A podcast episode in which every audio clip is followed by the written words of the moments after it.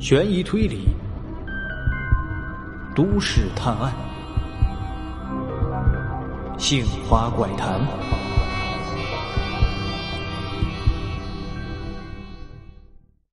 大概六十多岁的白胡子老头，穿着一身对襟褂子，手里还拄着一根乌黑发亮的拐杖，来到了胡志杰等人面前。那个壮汉青年则是亦步亦趋地跟在身后，倒像是一个保镖一般。白小花显然和这位老人是认识的，连忙上前一步说道：“梁村长，你怎么亲自出来了？我正打算去找你呢。”被称作梁村长的老头叹了一口气，看着那疯子流浪汉逃跑的方向骂道：“哎，这小混蛋是不是又为难你们了？一时间看管不住，就闯祸了。”骂完以后，又看着胡志杰等人问：“这几位是？”白小花上前一一介绍：“啊，梁村长，这就是我之前和您说的，要过来帮贾老爷抓蛇的人。我这不是先带着他们过来村子歇个脚，顺便了解一下情况，到时候还麻烦您找一个能够上到老林子里抓条蛇的向导。”梁村长听了以后神色一凝，不知道为什么，胡志杰从这个村长的眼神里看出了一丝奇怪的感觉，尤其是当他的目光落在自己身上的时候，眼神里透露着一种光，夹杂着很复杂的情绪。这梁村长似乎是莫名颓唐了不少，也不知道是不是胡志杰的错觉。他转过身子，边带路边说道：“哦，原来如此，白小姐，您还真是一个守信用的人啊。咱们废话也不多说了，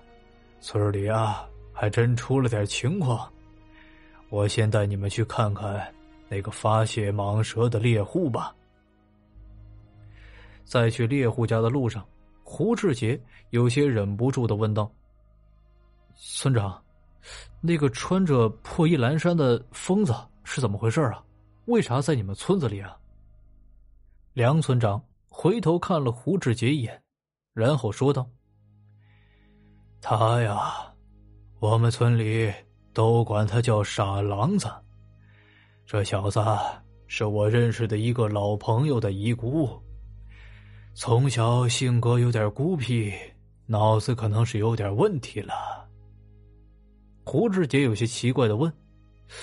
那为啥叫他傻狼子呀？”梁村长说道：“哎，这个傻狼子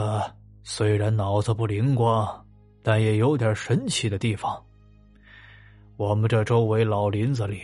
有不少野狼，有村民不止一次见到这傻狼子和那群野狼混在一块儿，而那些狼居然也不伤害他，所以啊，我们就给他起了这个外号。他脑子不太好使，在村里靠着左邻右舍时不时的接济才活了下来。哎，这世道真是乱呐、啊！世道一乱，就有妖孽作祟喽。你们是真打算抓那条大蟒蛇呀？”谢哥紧走两步说道：“那是当然了，您不知道，贾老爷非常喜欢收藏这些玩意儿，而且白色巨蟒的确十分罕见，物以稀为贵嘛。”梁村长冷笑两声，没好气儿地说道：“哼，我劝你们不要被利益给蒙蔽了，有时候这钱还真不是这么好拿的。再说了，那条白色蟒蛇不知道在这山里修炼了多少年，没准儿都成了精怪，你们呀要吃苦头的。”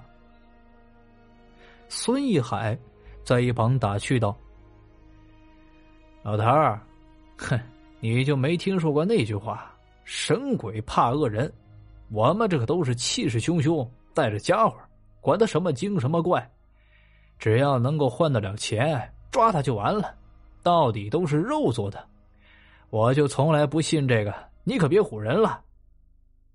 胡志杰有些诧异的看了孙一海，没想到这盗墓贼胆子竟然还不小，压根儿就不相信这些鬼神之说呀。梁村长斜眼灭下了孙一海一眼，胡志杰是清楚看到，这老村长沟壑纵横的脸上有两块筋肉跳动了一下，他冷哼了一声道：“哼，你这么说，我也没什么好说的，你们呐，自己照量着办吧。”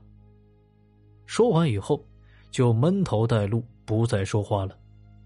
穿过了一条狭窄的小路，村长领着胡志杰等人来到了一间院子前，伸手敲了敲门环，大声的说道：“邱老二，赶紧出来开门，我带着贾老爷的人过来了，要问问那条蟒蛇的事情。”梁村长话音刚落，没一会儿门就吱呀一声打开了。胡志杰打眼一瞧，门外站着的是一个花白老汉，面目显得有些狰狞，最主要的一只眼睛似乎是得了白内障，眼睛里还有因为得病而形成的脓水，看得人是有些胆寒呢、啊。胡志杰有些奇怪，这样瞎了一只眼的老人也能够去山里打猎吗？还实在是厉害呀。再往下看，胡志杰发现这老人的手里还绑着布，缠着绷带，夹着一根木板，似乎是受了伤了。瞎了一只眼的邱老二瞧见了门外众人，笑了笑，侧身就让出了一条路，然后说道：“哎呀，原来是白小姐来了，呃，快请进，哎，我正等着你们呢。”白小花没有客套，径直率先就走了进去，胡志杰等人也是连忙跟着鱼贯而入。这个屋子是用黄土搭建的，显得十分破旧，屋子里头也是最原始的土地面，只是天长日久被踩出了千脚泥的效果，不过总体来说屋内还算是干净。这老汉应该是独自一人居住，屋里边没有看到有其他人生活的痕迹。几人在屋里找了板凳坐下，邱老二率先说道：“呃，白小姐啊，呃，既然你带着人来了，那咱们之前是说好的报酬，肯定就没问题吧？”白小花点了点头，从兜里掏出了几百块钱，递了过去说道：“那是自然了，这就算是买你消息的钱。现在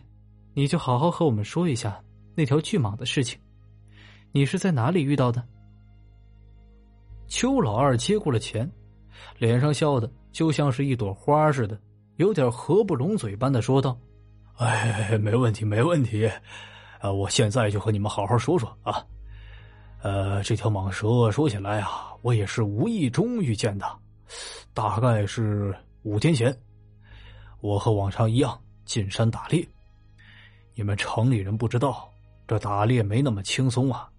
经常跟着一个动物的痕迹追上一个上午，最后还有可能空手而归了。那天我追一只兔子，追了小半天，结果还让它给逃了。我心里头生闷气，就在东边那座山上一个破庙里喝了点小酒，呃，这晕晕乎乎的睡上了个午觉，哎，结果醒来的时候啊，就把我吓了一跳。就在那个寺庙里头的房梁上啊，挂着一条水桶那么粗的大蟒蛇呀。